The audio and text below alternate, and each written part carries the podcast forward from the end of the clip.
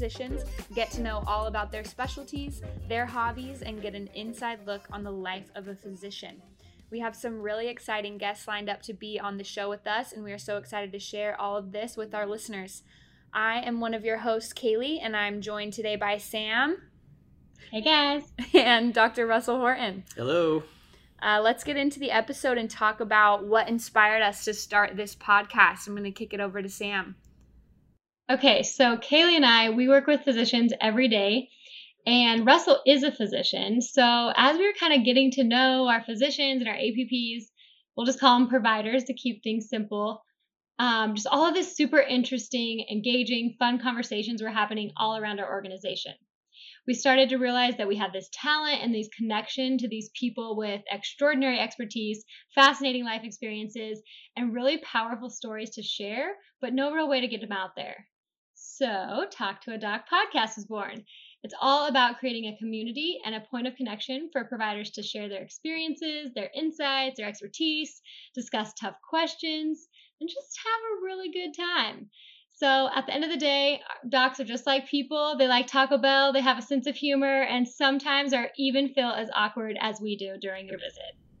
That's yeah, 100% correct. Yeah, about the Taco Bell and the awkwardness.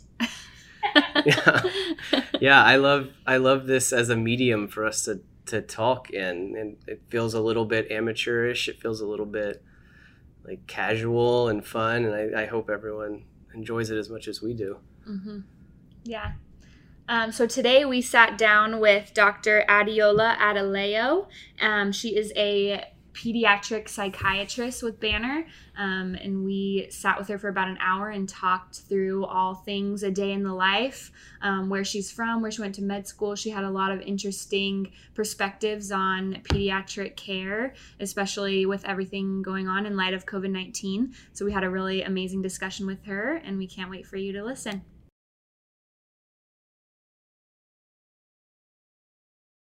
We are here with Dr. Adeleo. Thank you so much for being here with us today. We're super excited to have you.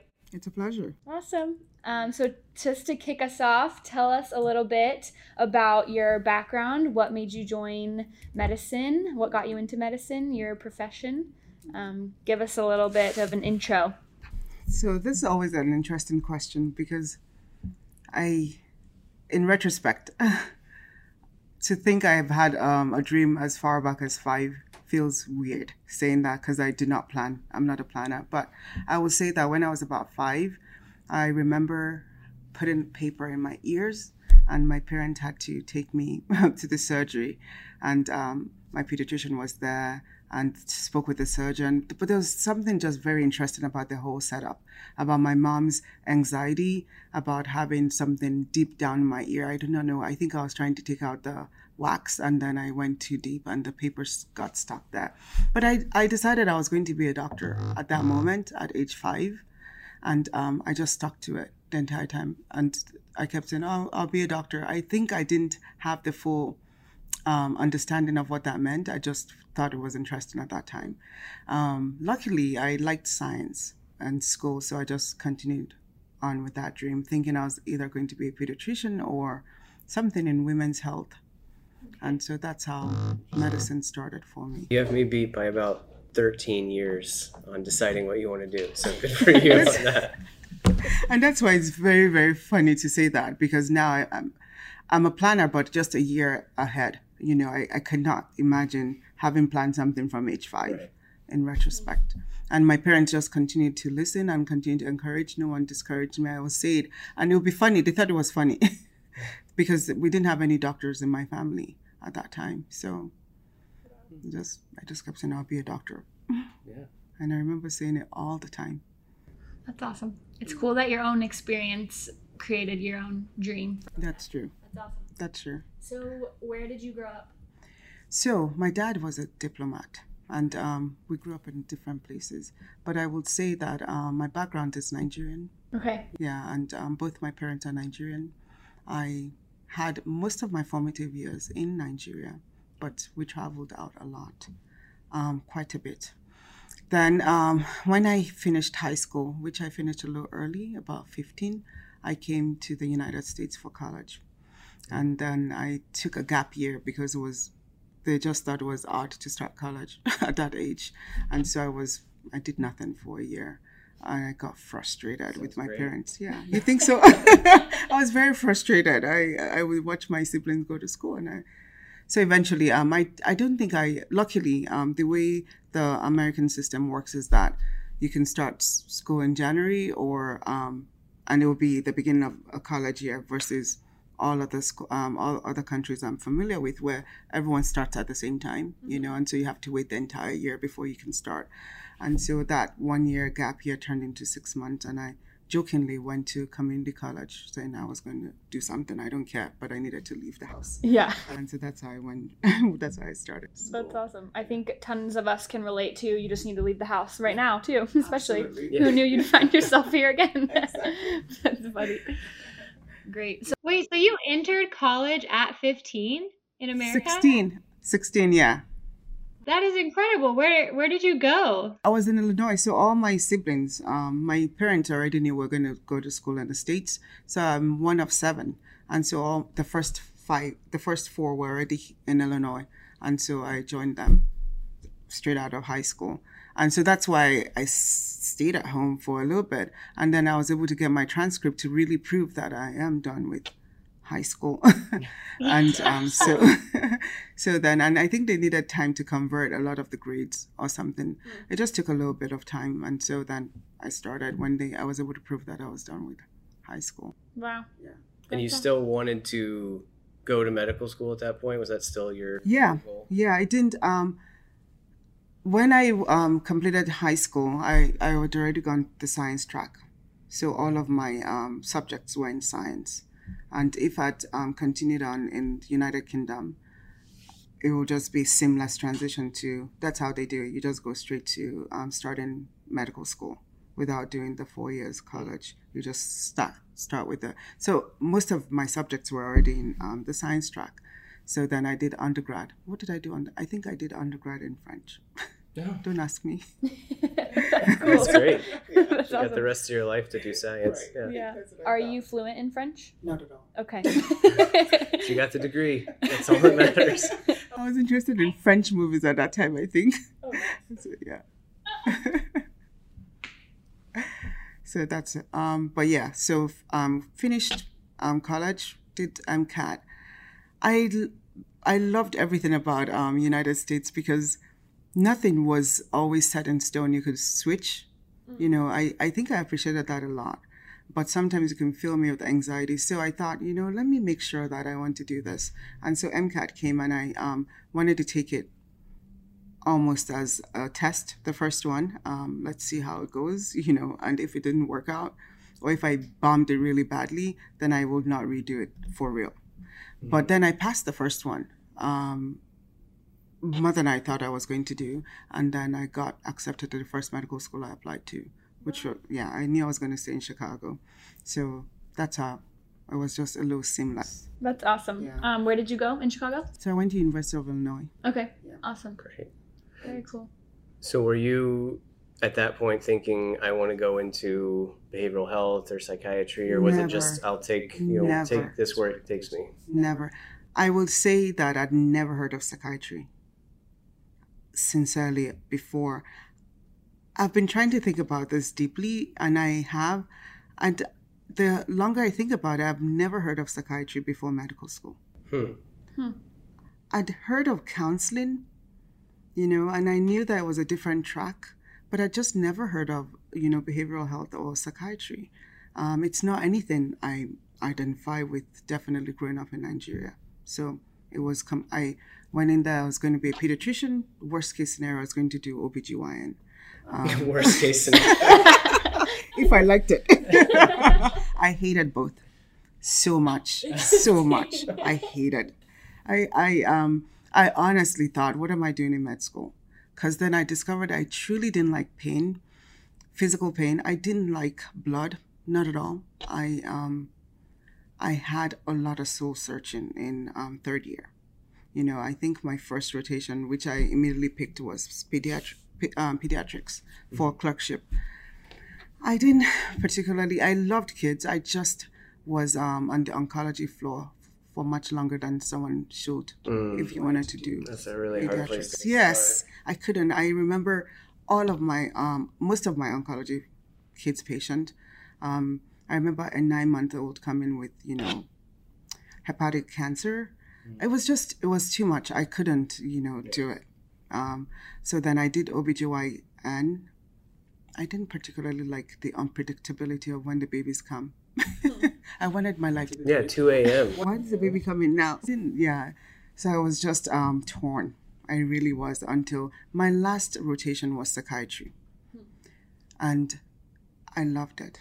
Everything about it. I felt like I was home, you know, in the especially the child unit um, or the adolescent unit. It just didn't feel like work. Uh, and I kept thinking there had to be a catch. Like, what's the catch? Is this um, is this medicine? what what are we doing here? You know, and then the more I started to do look at the um, biologic nature of behavioral health, I thought, oh my God, home run. This is what I'm going to do. I remember a lot of my um, attendants telling me, Didi, you're too smart to do psychiatry. Why are you doing it? Literally would call me in to their offices, especially the surgeons. And I liked surgery, but I knew I didn't want to do it. And so I would then second guess, like maybe I should do something else. Maybe this is, but I couldn't deny that I liked it. When I got home and I told my family, and they were like, "Are you kidding me? you wait all these years in med school to do what?" Because in Nigeria, nobody talked about mental health by any stretch of the imagination. So my parents, what they knew I was. Once I make up my mind, it, it was hard to. I said it just felt like I didn't have to work. Everything else, I would have to pretend to like it, but this was um, effortless. So then they supported it. But it was very interesting getting to that point for me as a Nigerian that never talked about behavioral health. But um, I'm glad I did it. yeah. Why do you think that behavioral health isn't covered in Nigeria? Well, it's stigma. There's no other word to say. Um, because once again, we call it behavioral health. I hate that categorization because it sounds like something you do volitionally, like it's within your um, it's within your power to stop it. It sounds like a behavior, you know, and it, yeah. you're choosing to do it. I think um, also just because whenever um, something happens where a behavior shows and you act strangely that people do not know about and they, they do not talk about the science behind it um, everyone hides it it's a stigma why why is someone talking to themselves or why is this child so hyper and all the other kids are able to sit still you know it just it, it separates you from normal quote unquote whatever that is. And so then there's a lot of stigma attached to it. And so people don't talk about it. They hide anyone that has any sort of psychiatric or behavioral issues. They hide them. You know you will never you go to a home and that child will be in some room somewhere so that they do not um, sort of embarrass the family. And so there was a lot of stigma attached to it. Or they will always think um, it's spiritual. So they will take them to the witch doctor you know and say please because maybe we sinned we did this sin and this is the punishment. Or maybe someone is like being hexed. Truly all of those cultural connotations that go with having a behavioral health. So um but i didn't even with that i didn't grow up even talking about hexed or whatever because that was not our culture. Um per se in our family but our parents had that understanding and yeah that's what it just I think my parents would like to think they're more educated, but we just didn't talk about it, you know. Or they knew it was silly to say, oh, that person will go to the witch doctor. We just didn't have that sort of talk. But in, in retrospect, that's what people did. They hid it. Mm. Yeah. Do you feel like we have that a little bit in America, or probably other other parts of the world too, where we maybe don't lock them in a room, but there's a lot of stigma attached to, especially with kids. I think if a child is having you know behavioral problems, again, maybe not a good word for it, but if they're having those troubles, I think parents tend to try and apologize for it or hide it. There's a lot of shame that happens. Yes. Um, and so then, you know, that snowballs into probably a lot of family conflict that I'm sure you see. So, I mean, are we at risk of maybe not in the same way, but having some of the same outcomes of just not facing it head on, not Yeah. being open about it. For sure. And um, I think it's a continuum, truly. And so when we talk about um, complete hiding and shame and guilt um, with Africa or even any other, you know, developmental um, developing countries, it's just from, for the most part, lack of education, right? And so in the United States, where we are aware that there is um, behavioral health, but it still does not stop us from having shame about it.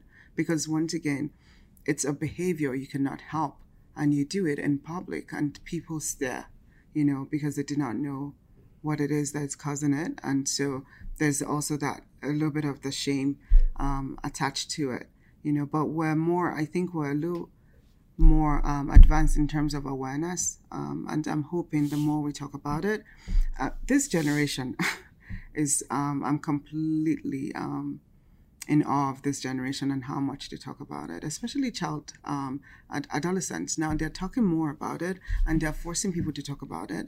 That's not to say that it's not very um, scary. It makes them feel very, very vulnerable, but they are more open compared to even 10 years ago. I'm not sure if that's internet, if that's just people get more education about it. But since when I even started my career, and um, I've seen a, a- um, a trend towards more understanding. Um, is it the best? No. Are there some families that still have a lot of guilt and shame? Yes. Compared to if the child had diabetes versus bipolar, yeah, there's a night and day difference in the in the um, acceptance of the illness. Mhm. Yeah. So there's still a lot of work. Yeah, there's still a lot of work, especially around suicide, around parasuicidal behaviors, that sort of thing. I mean, once again, that's at the very end of um, a severe um, psychiatric illness, and so there's all there's it's just there's a lot of unpacking to do emotionally, whether you're a family member or whether you're the one going through it and not having the sort of control that people think you should have because it's psychiatric versus if you check a lab and you see diabetes, oh, okay, you know, there's Yeah. science behind it. Versus there's no science, there's no lab I can check to diagnose myself with bipolar, and so why am I acting different? You know, and so it's it's just fraught with a lot of people mystery, and anything that has. I feel like you have a child that's diagnosed with type 1 diabetes which is devastating to the family of course but there's there's treatments there's things that can be done. And that kid gets a facebook page about like here's what's going on let's all rally around them. You tell your kid they have bipolar the family's probably not going home to put to, to make a facebook page and advertise that and Absolutely. You know that's I, I think that's where we we don't look at it like a disease we look at it like a problem which is splitting hairs maybe but not um, not how we want to people to feel about their own illness. You saying that brings up a great point um, about why now that I think about a lot, you know, growing up, really, and seeing a lot of things that I thought were weird. Now I see that it, it was most likely psychiatric, and nobody talked about it. And the, there's a saying, it's a horrible saying in my language, that says that um, the paddle is the medicine for schizophrenia. Do you know what I mean? Mm. So if you had a child that had early onset schizophrenic behavior and they're so out of control, they think the paddle is. I, I I wish I could say it in my language the way it sounds so crazy and stark, but they really believe it, and it's almost like like a proverb, like a proverbial. You know, this is what you need to do. Like, what what are you talking about? Take the person to the doctor when we have a good paddle. And so, yeah, it's like I'm going to correct a behavior, and I'm going to correct it by what we do to correct, which is punishment, um, or yeah, or um, consequences, um, negative typically. And so, um, this is funny. I hope my brother does not listen to this, but he he was so hyper. He was so the whole world's gonna hear this he was so hyper and I couldn't understand it. He was brilliant, but oh my God, he was so hyperactive. All the par- parents in the neighborhood will come report my kid, uh, my my sibling, that he did this, he did that. You know, at school, he was very disruptive because he couldn't sit still.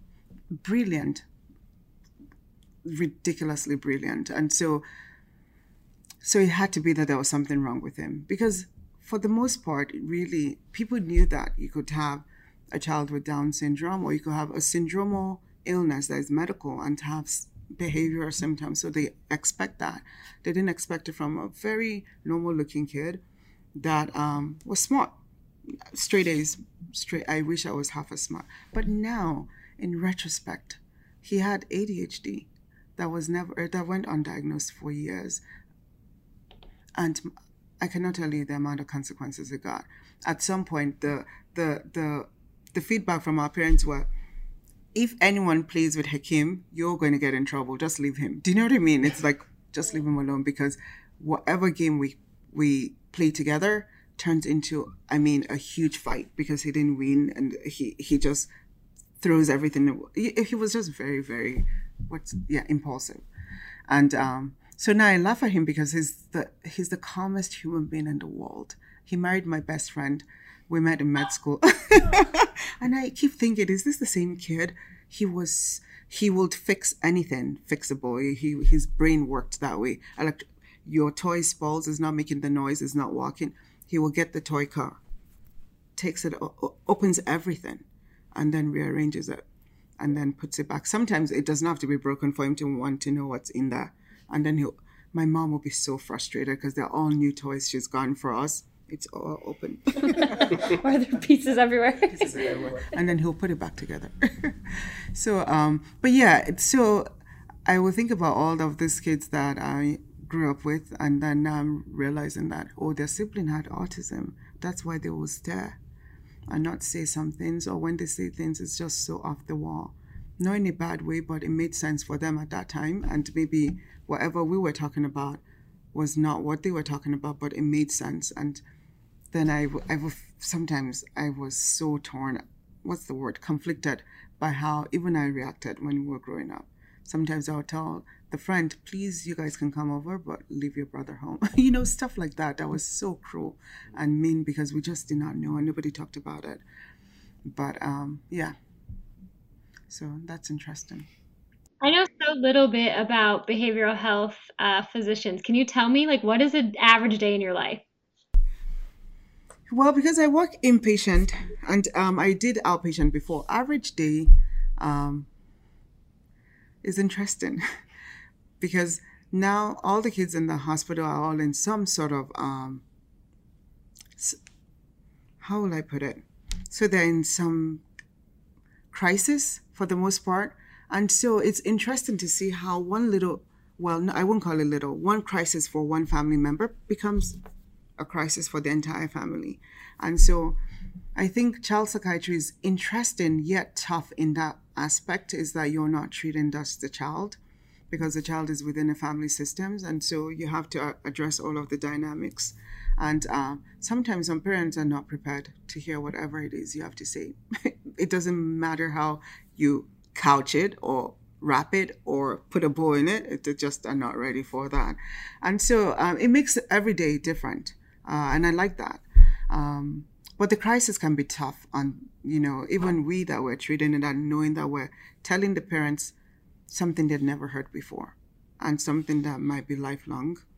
Um, so, but I like it. It's interesting. I get to work typically about maybe eight o'clock and um, I see all of the um, most of the kids on my unit, which is about maybe 16, sometimes 17 um, kids, um, and then we'll we'll round talk. You know, we make it um, we make it into like interdisciplinary, so everyone is part of it. So we're not all in our silos. We're all the case managers, uh, the nurses, the techs that are on the floor with them, we all sit together and talk about each individual child and exactly what that individual child needs, um, and for everyone to be on the same page that way, so that um, so that whatever it is we're talking about is you know similar across the board and it's very safe for the child to hear and then um, talk with the parent as well. So yeah, it can be some days are tougher than others, but it's interesting for me. I I enjoy it. I I cannot tell you even when I complain, I still enjoy it. I wouldn't do anything else. I couldn't.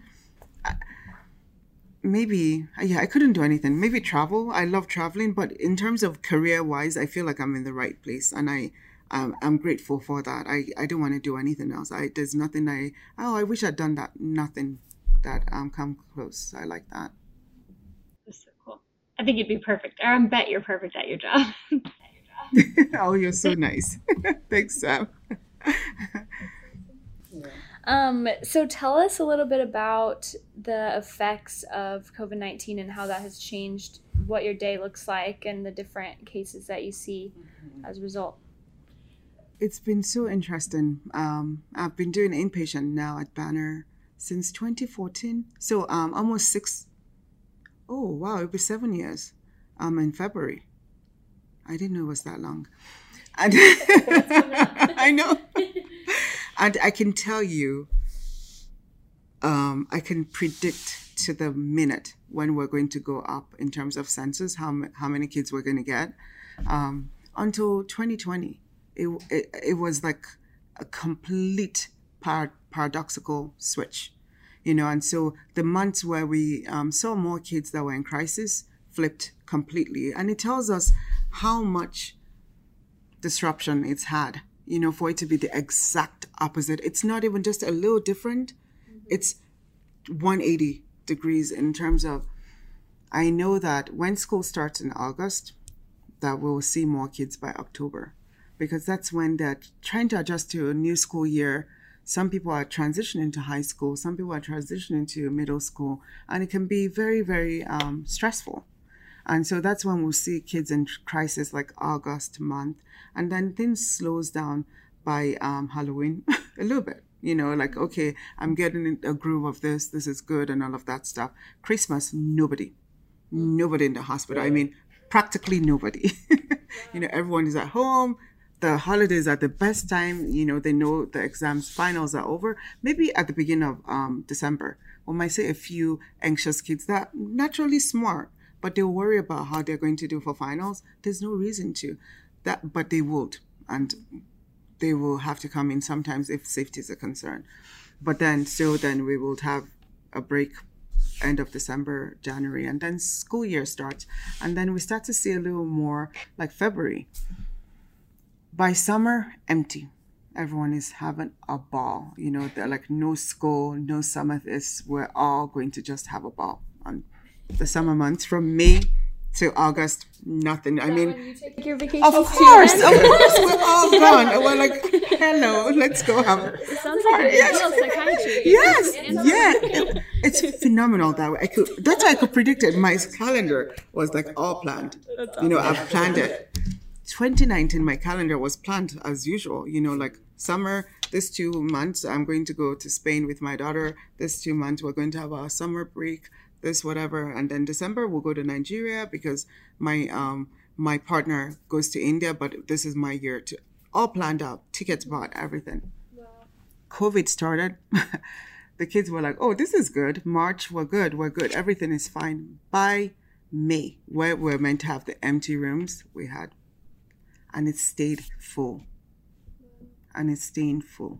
Yeah, it, it was so dramatic. Summer, July, August, we had max. We were, I mean, the adults were even taking time to go out a little bit, but the kids, so the adult unit went down, the kids, you know, stayed full the entire, we didn't get a break.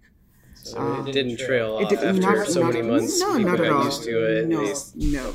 It was the kids were done at home, not seeing their friends, developmentally appropriate things to do, hang out, nothing, none of that. Uh, Their lives flipped over, just the way everyone else. But it was, it, it did a huge number in terms of just developmental. All people that were looking forward to high school start high school online. The ones that were, we're going to do this, we're going to do that. It was just, so we saw the most this um, summer.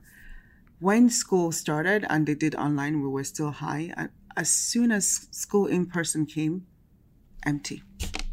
No joke. They were so happy to go to school. they were so happy. And that lasted for a little bit. And then um, it, it's still stressful. So now I can see my friends, but we have to do social distancing. We still on all of that stuff. It was just a little too much, and then we started to see them come back into the hospital in crisis again, and now we're still full. Today, um, before coming here, I, my census is truly meant to be at 16. I saw 18 kids. Um, yeah, and my partner saw the same thing. So it's it's been it's been a year. Yeah. What do you see as long term? Of course, um, this won't be forever, at least we hope. Mm-hmm. but what do you see long term? I mean, people have been online school for mm-hmm. they were for an entire semester, mm-hmm. right? And then now Some places almost a year, year, now. right? without- Yeah. So, for us in child psychiatry, we always, whenever things is about change, we just say an adjustment disorder, and we see how they respond to it eventually long term. Mm-hmm. And I think sometimes because something becomes your new normal, it's not as anxiety provoking as it was when it was initially, and so then you see most people just adjust to it, like, okay, this is our new normal. It's not. I'm not so anxious, and then that's why we just leave it at adjustment disorder because we're hoping in a perfect world that you just go back to your baseline. And most kids do. Um, the ones that have lingering depression or anxiety probably have a biological predisposition anyway. So anything ridiculously crazy like 2020 was going to bring it out, whatever was genetic brewing somewhere. And so those kids then will just educate them and say, okay, you know, while it was COVID restrictions that brought up all of this, uh, genetically, um, you are most likely so that they do not feel like why is everyone else doing better? And i still i'm still anxious about going back to school or i'm so anxious about still talking on zoom. I don't feel comfortable doing all of that. You know i'd rather in person or then you can tell them that yeah no you're handling it well if you didn't have the genetics for it. You know the way you inherited your beautiful eye color you inherited a little bit of depression and anxiety so this is it it's not because you're not quote unquote strong enough. So you just have to give them that. And sometimes people, not sometimes, most people feel better. There's nothing as bad as feeling like you're not doing as good as your peers. And that age group, your peer comparison is at the highest. Mm. Everything.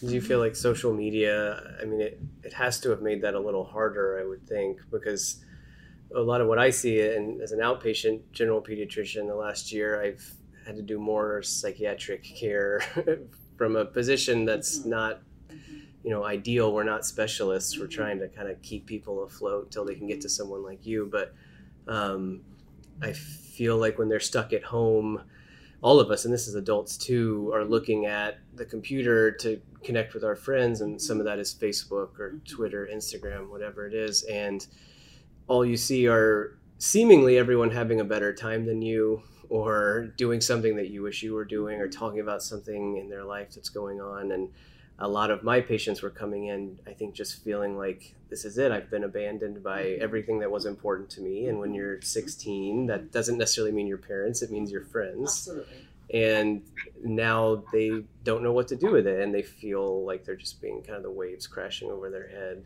Yeah.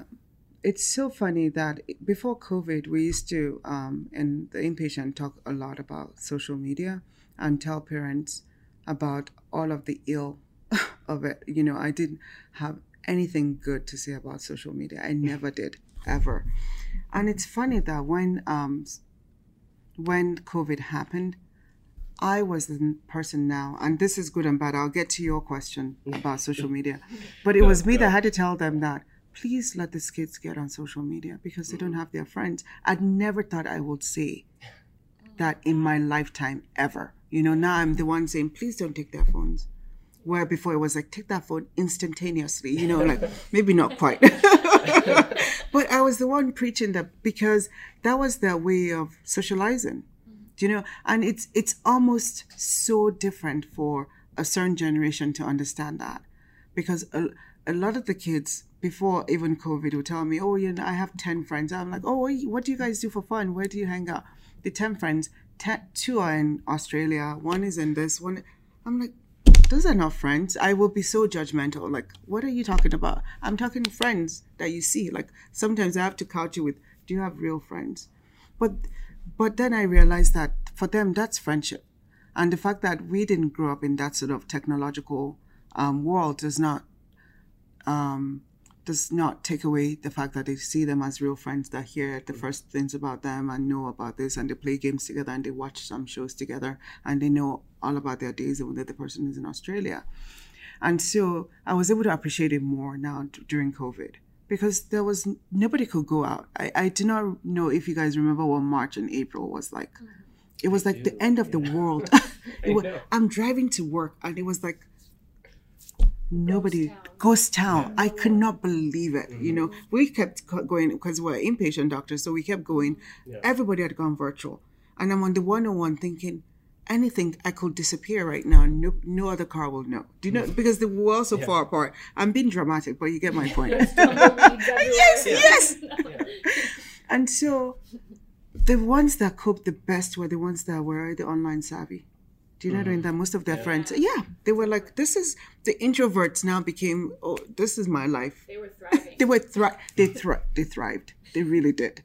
The ones that I thought, you know, they were the popular kids that had friends out, the the jocks, the sports, they didn't thrive at all. So it's made me have a full appreciation and some humility about what I say.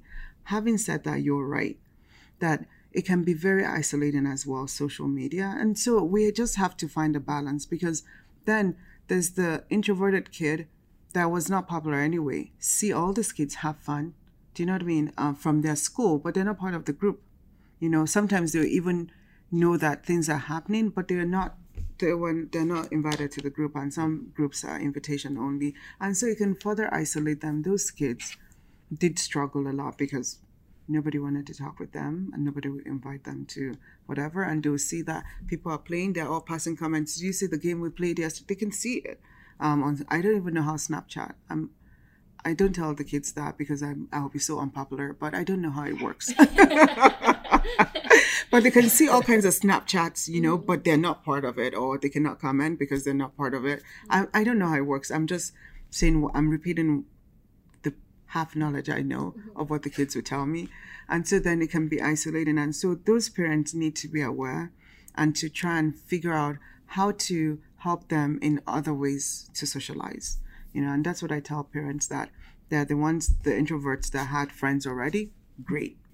The introverts that didn't that didn't have their phones because parents didn't believe in having phones, those ones will struggle because then they're very isolated. And all they'll hear from Missy and everyone that, oh, we did this, we played this game, we all watched this together, we all talked about this show, we're all commenting on this, and they're not part of it.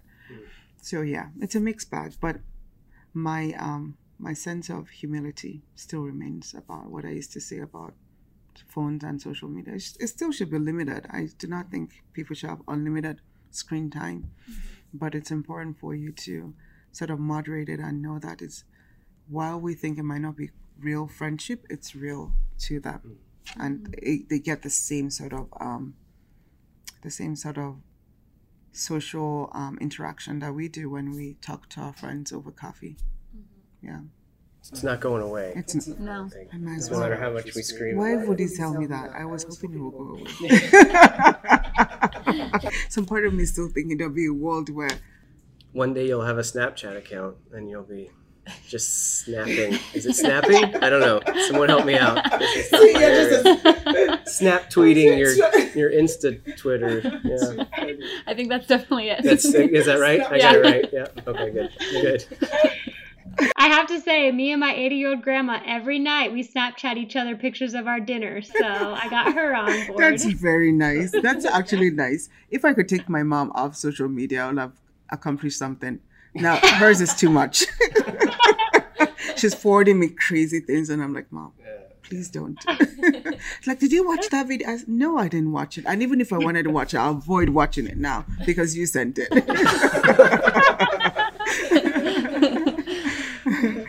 but yeah, Okay, I have a question. I don't even know how what how the question is going to form, but um, my little sister moved into a dorm um, at 18, and all she was, you know, freshman in college, and all her dorm mates they seemed to all be on like anti-anxiety, anti-depression medicine. It was just kind of this hub where they bonded almost over being sad, and um, I, I didn't know really what to do with it, but for Christmas, I got my little sister a gratitude journal. And so I just asked her, you know, like three times a day or one time a day, you write down three things that you're most grateful for. And she took it with her back to college and did it with her little pod of friends. So I think it's like six or eight in a pod. And what was so amazing is after the first day, she told me they couldn't think of three things a day. And I would, my jaw, like, my jaw was on the floor. I'm like, what? Like clean water, a roof over your head? But I'm just so curious to see, like, from your lens, why do you, why do you think that was that they couldn't think of three things? I'm going to I'm going to do my best not to sound sanctimonious. I promise, because um, I don't want to. No judgments. Um, no judgments. I think for me, honestly, when I see um, a teenager, I have to beyond emphasize the psychological aspect of their diagnosis, even much more than the biological aspect. And I, I believe strongly that sometimes that is not being emphasized. The importance of, you know, the medication, the biology, the biology of, let's just imagine that this is depression. Okay, so you have low serotonin, and it would be nice to have it replaced with medication. Much more than that is the psychology of depression, which is the the, the, the psychological symptoms. Let's take depression as a good example. Would be a sense of hopelessness, a sense of you know not just helplessness, um, feeling like everything is your fault, feeling like there's something inherently wrong with you, other than the biological aspect, which will be low energy, low appetite. You know, just those biological, cyclical things um, that we go through sleep, appetite, energy, and all of that will be what the medicine will take care of.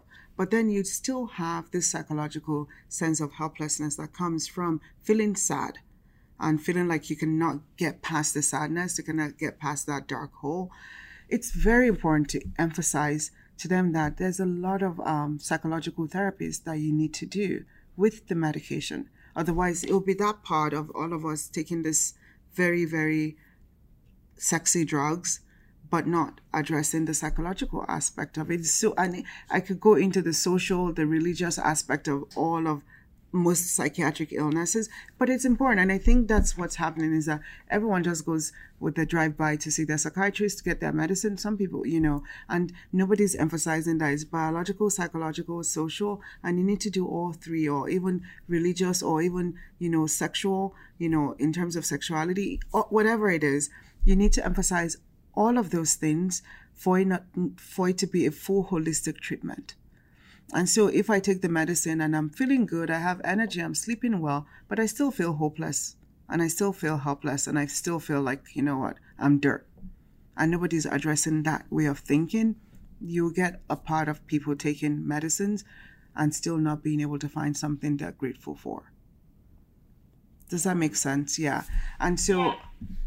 that's another soapbox I have in terms of, you know, hoping that psychiatrists or people that see people that have psychiatric um, diagnosis emphasize that because it's it's the depth of who you are as a person is almost always hung in how you think of yourself right?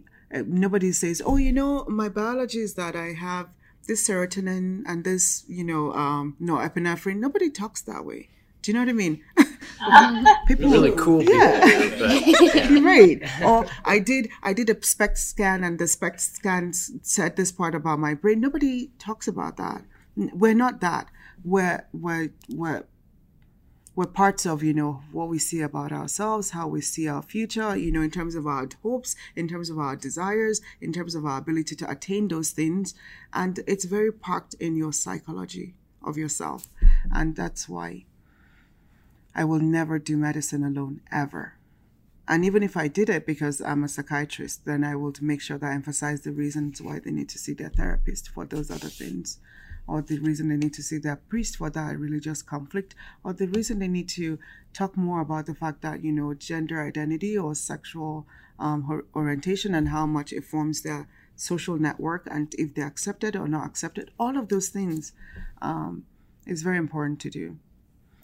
I find yeah. that really interesting because in my practice, I have a really hard time. I thought it would be the opposite when I started doing more of this and they were coming more and more to see me, that I would probably be able to talk people into talking to a therapist or a counselor but medicine, there's a lot of kind of stigma around medication and your kids on medication and you know we're making all kids zombies there's just a lot of like thoughts Yeah, that parents yeah. have it's been a much easier conversation to talk about medicine than it is to say i think we should find someone that you can talk to and really learn coping skills and learn to kind of confront where this comes from and what may have happened to you or what's going on. and usually i get a lot of and I, I understand why but i get a lot of just sort of shaking their head like no way i'm not talking to somebody about this. And mm-hmm. now sometimes i can get them on medicine and they get lifted up to where they can mm-hmm. talk about it but mm-hmm. it's been a real struggle and i thought it would be the opposite but i think it maybe it's because it's easier maybe because No, it yeah, works a little faster but Truly, I think we're in a microwave world where everything needs to just be zapped real quickly and you get your food, you know. No, and once again, no judgment. Uh, I can understand um, the desire for fast. You know, even I have zero tolerance for my patients suffering in terms of depression or anxiety. But that's sometimes I get a piece of paper and I explain it to them in a way that this is this, this is this. If we do only this and you, this, this, you know, then they get it. Truly uh, they finally understand that. Can you imagine if you wanted to make cake and you only had two ingredients where the man um, the recipe called for five? What kind of cake are you going to get truly i and i have silly parallels. Don't get me started on my parallels but and so they finally understand i'm like these are all the things i need to be treated. The biology give them all the symptoms they told me. The psychology give them because i'm not making up the symptom. You just told me that when i was taking my um doing my evaluation. And the social what does you know your friendships you're this you're doing poorly academically i would point it out. So for this part let's do this. For this part. So they understand that if we only did this, what's going to happen to this? You're still doing poorly academically. We need to get that 504 independent educational mm-hmm. plan for you in place, you know, so that you can catch up and feel like you're not constantly behind because that will make you anxious.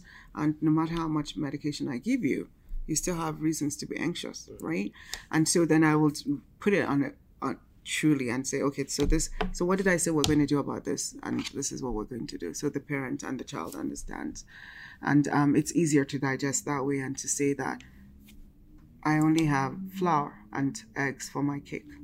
How about butter, sugar? You know what? I don't want your cake. Do you know what I mean? Like exactly the sugar. But and so they're able to understand um, that part. Even um, even ADHD, as much as you know, that's the one um, one disorder that you can say, oh, you do medicine, and oh my god, night and day. Do you know what I mean? But you still have to unpack a lot of um, the social consequences of them having ADHD and people finding them so annoying because they're so disruptive. And people still don't want to be their friends. People still avoid them. You have to still unpack that, even though the medicine now makes them sit still and they're able to do the work and they go from straight F's to straight A's. There's still something you could do about psychology. Do you know what I mean? There's still something you can do about social. And so everything, you just need to couch it that way because um, Sam's point is well taken about the medicine. You see, everyone just bring out, you know, their wallets of Zoloft.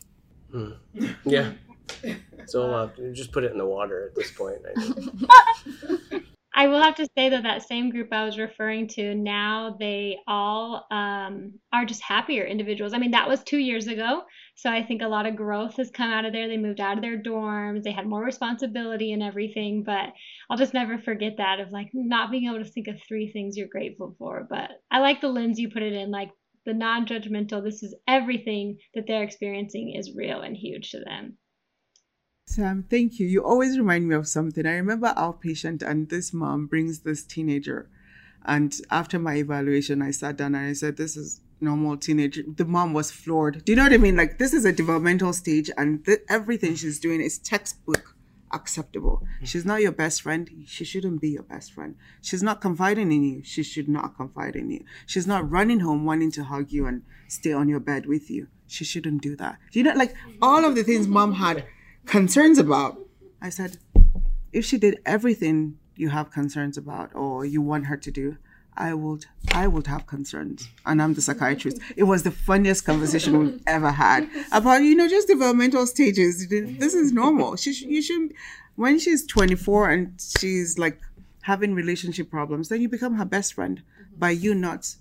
Can we say screw? But by you not messing this time up, you know, in terms of wanting to hold her so badly to your chest, like don't mess that up so that she can come back to you when she's 24 and say, "Mom, this guy's driving me nuts, you know. And then she was like, okay, but it took her a while for her to wrap her head around the fact that her child is, she's not the best thing in life anymore for her child. Her friends are.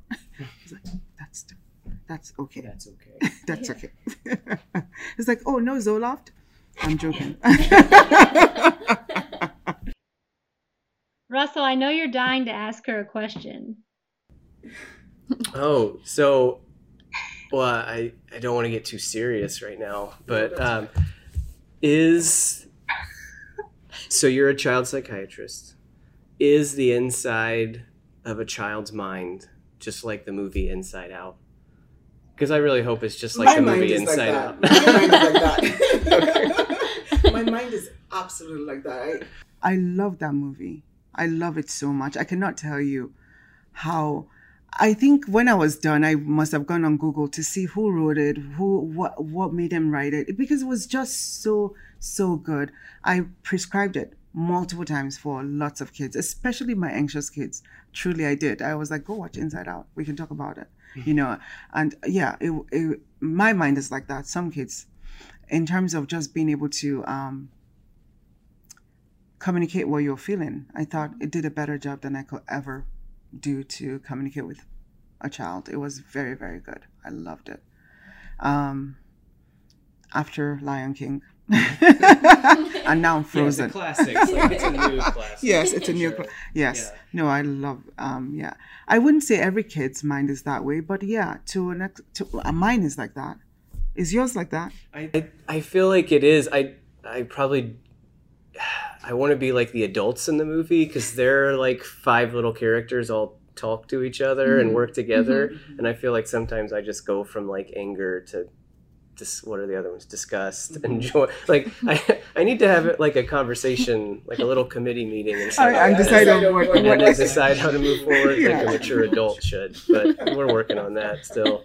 Um, yeah, I think that was that was big because it showed. I, I think we talked about this to start that um, a lot of people don't want to talk about the fact that they're struggling. And I think adults do this too. We talked a lot about kids because you're a child psychiatrist, but I think it's the same with adults that it gets hidden. You know, I think the classic thing I think about is we all say, "Hey, how are you doing?"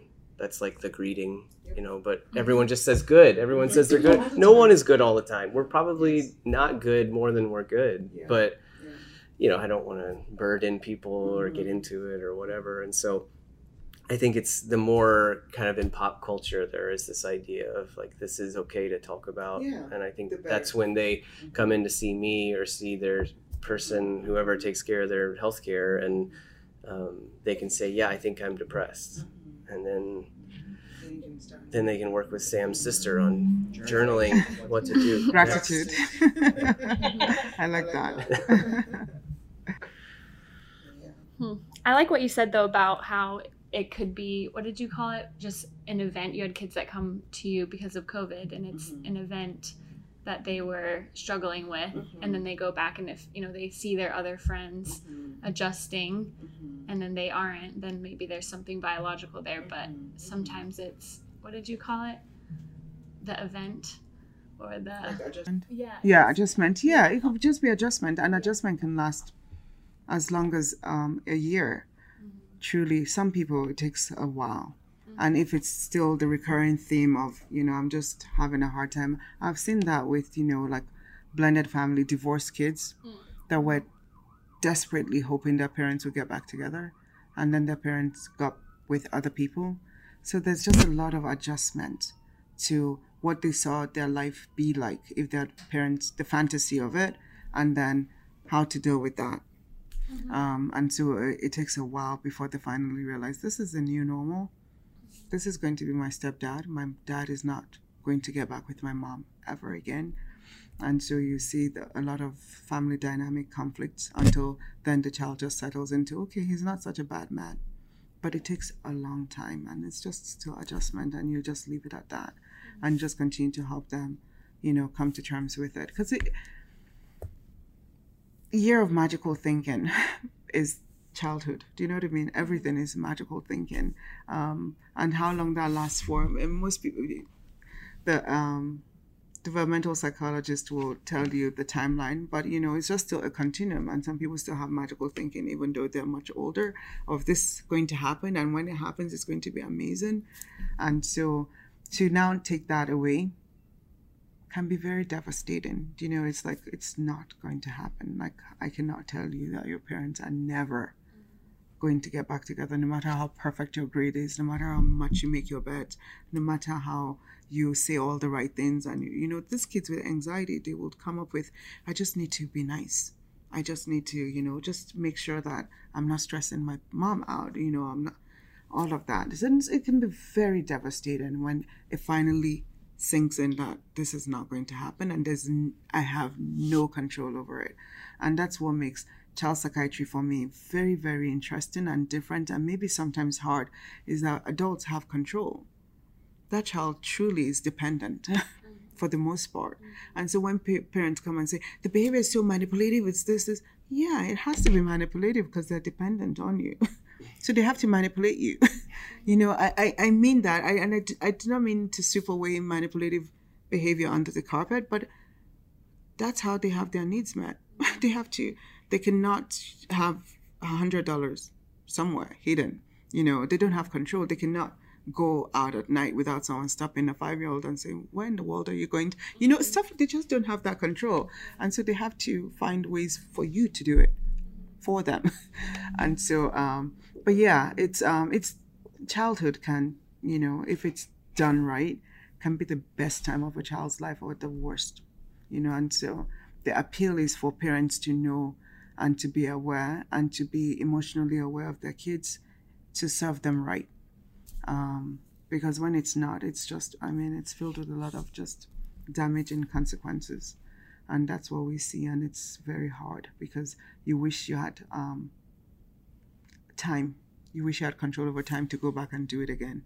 But you cannot for that child. They've seen all of that trauma, where do you start from? So you just do what you can. But yeah, um, I had a good childhood, a very good one. I cannot complain. I love my childhood. I will do it over again. And so sometimes the idealistic part of me wishes everyone had that. You know what I mean? That unconditional positive regard, unconditional love. Your parents were in tune with you emotionally. They were not perfect. My parents are not even close to being perfect, but for the most part, I had my needs met. And that's just what to do much more than serotonin or to create a well developed human, right? Um, so, so box over.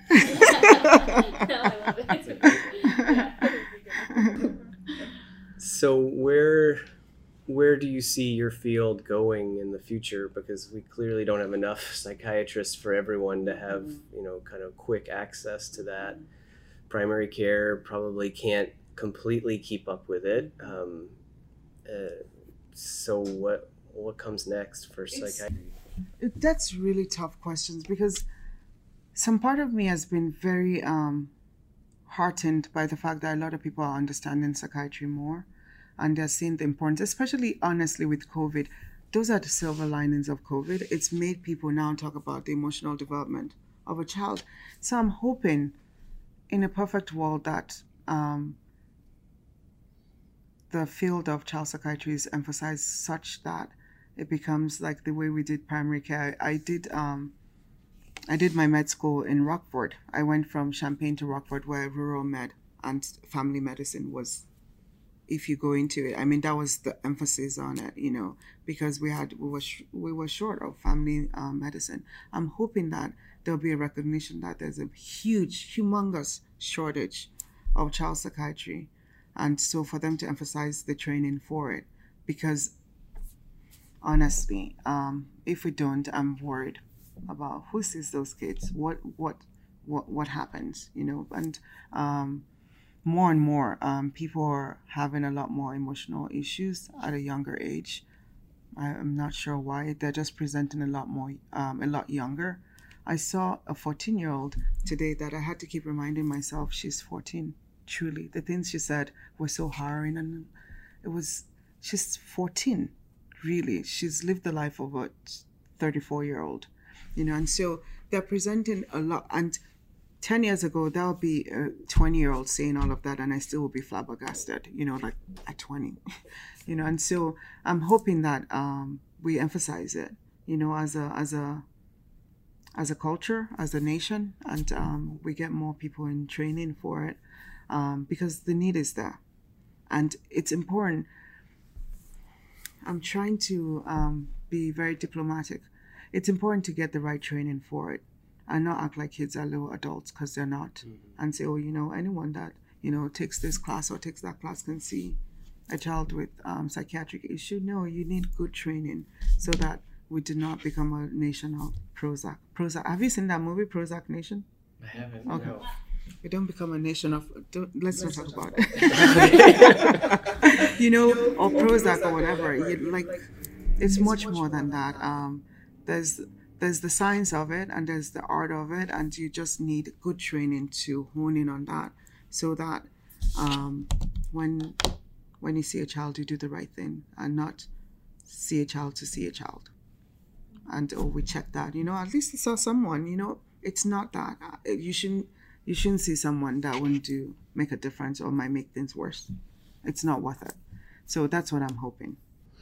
What about technology? I mean can we use telehealth or even just your phone with a camera to i mean there's got to be a way to connect. More silver lining of covid truly. We've talked about that forever and people act like it's like voodoo truly to say let's do telehealth. But now that we couldn't and they've seen it's amazing i have friends that do outpatient that says the best thing they saw that day is the, a child's room to finally understand the child. Do you know what i mean? Maybe they did a telehealth or the child's pet finally. You know it just gives you more.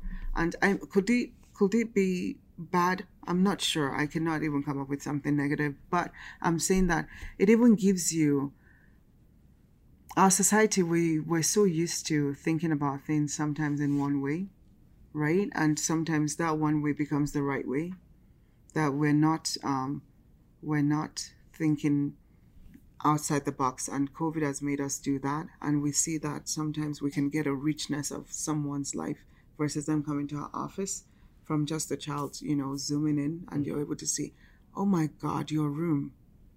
What died in there? Oh what crept in there?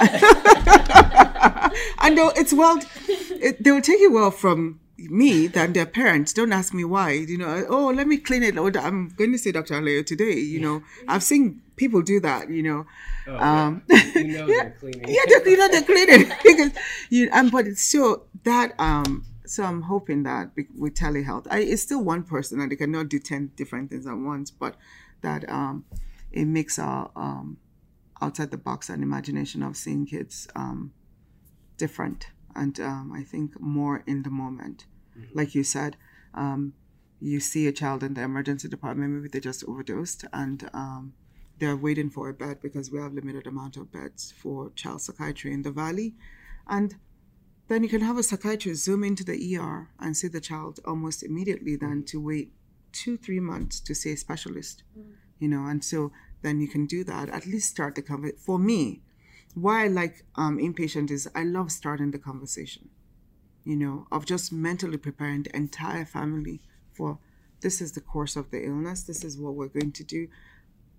I maybe I'm lying to myself, but honestly, I feel like it's so important for them to have that overview as a as a template for what they're looking for eventually. So what sort of therapist you should look for, what sort of things you should do at school, what sort of things you should do in terms of medicine. Just give them that, you know. And so not to wait two more or three more months when your child is already suicidal for that yeah. makes all the difference in the world. I gotta say, I've learned so much from you today. This has been really fun. Sam, you're just so nice. I hope you did. One of us has to be. Yeah. and we've had you for a whole hour, so nobody else has other questions. I got to know what's a day in medicine that you've had that still to this day makes you laugh? I was thinking about that question. You know, I have a soft spot for kids that have autism because they're so transparent. Sometimes, oh well, some of them are. I shouldn't. They're they're they're more transparent than your quote unquote neurotypical kids, and so I remember I'd not slept well um, a day, and I truly am grumpy when I don't sleep well. Truly, I, I, I wish it wasn't the case.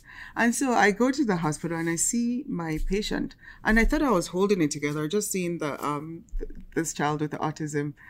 And so he was taking me in. He didn't say anything. He gave me all of the questions. I mean, gave me all the answers to my questions. We did this.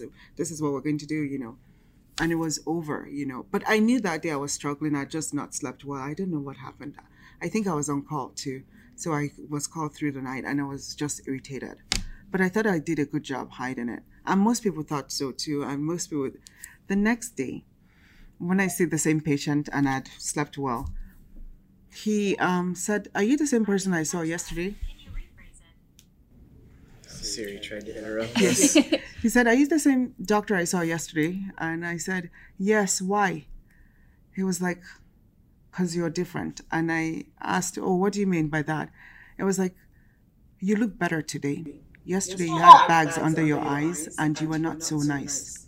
I was like, thank you. I totally appreciate that. I had not slept well. It was like, oh, you, and he's still taking me very seriously. I'm still trying to laugh over it. You know, like, I am so sorry. Um, I had not slept well. You were so right that I was. So you thought I was grumpy? He said, yeah, you had this line between your eyes. It just looked, um, and so I'm glad you're my doctor today. Yesterday, not so much.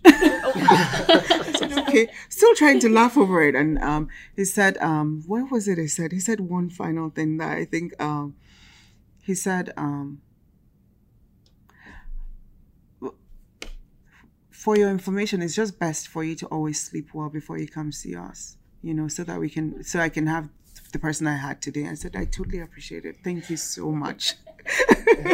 but it was, I, I, lo- I laughed so hard. I think I got in my office. I couldn't stop laughing. Snot was coming out of my nose. I was, it was just so refreshing because he, he was right. Mm-hmm. He was so right. And he said it from, with all honesty. Mm-hmm. And he said he likes me better when I sleep. I like me better when I sleep. And it was nice to get that validation from someone I didn't have to get that validation from. Not you know, trying to make you laugh. Not yeah, he was telling, telling me flat out, you, you know, you were terrible yesterday. You just were grumpy. Do better, and whatever will stop you from not sleeping, try and avoid it, because you're better today. You know. so I, I, yeah, it still makes me laugh. I mean, it, I just I appreciated that. You know, sometimes you feel like you're in control and they're the patient. It's nice to just be brought back to earth mm-hmm. in the way he did it without any sort of guile. He was not being nasty. He was just mm-hmm. telling me a fact. And I.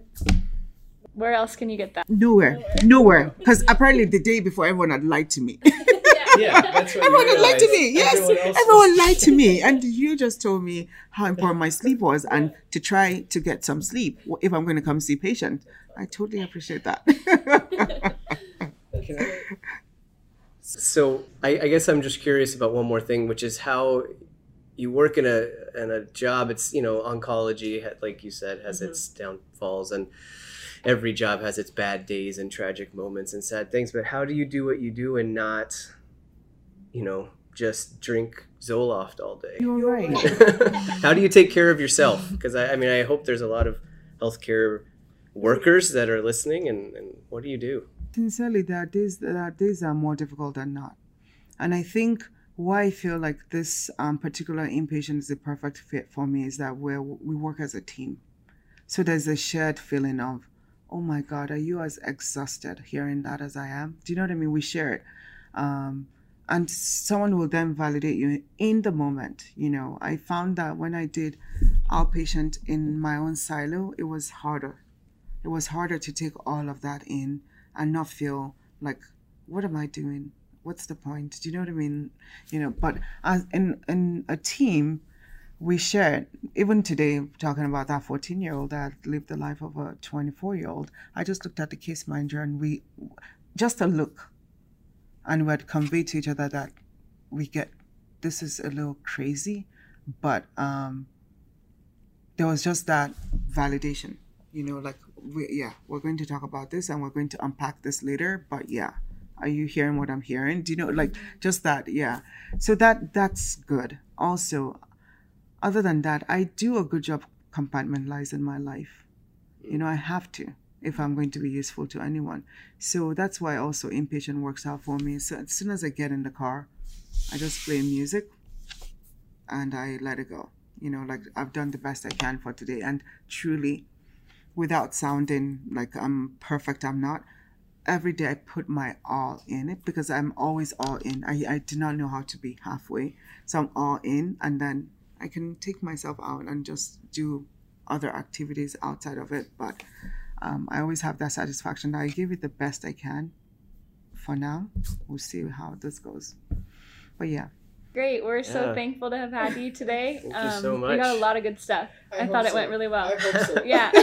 First guest. thank you guys this was very fun That was really great. Dee Dee is so fun to talk to. I, I just love like her energy about everything. That was awesome. Mhm. So this was really fun, guys. Let's do this over and over and over again. uh, so hopefully, uh, whatever platform you're listening to this on, please uh, subscribe, give us a review. We're happy to get feedback. Um, thank you, Kaylee. Thank you, Sam, for everything you've done. I've just showed up and talked, so that was great. and it was awesome. Yeah. All right. Until next time, thanks everybody.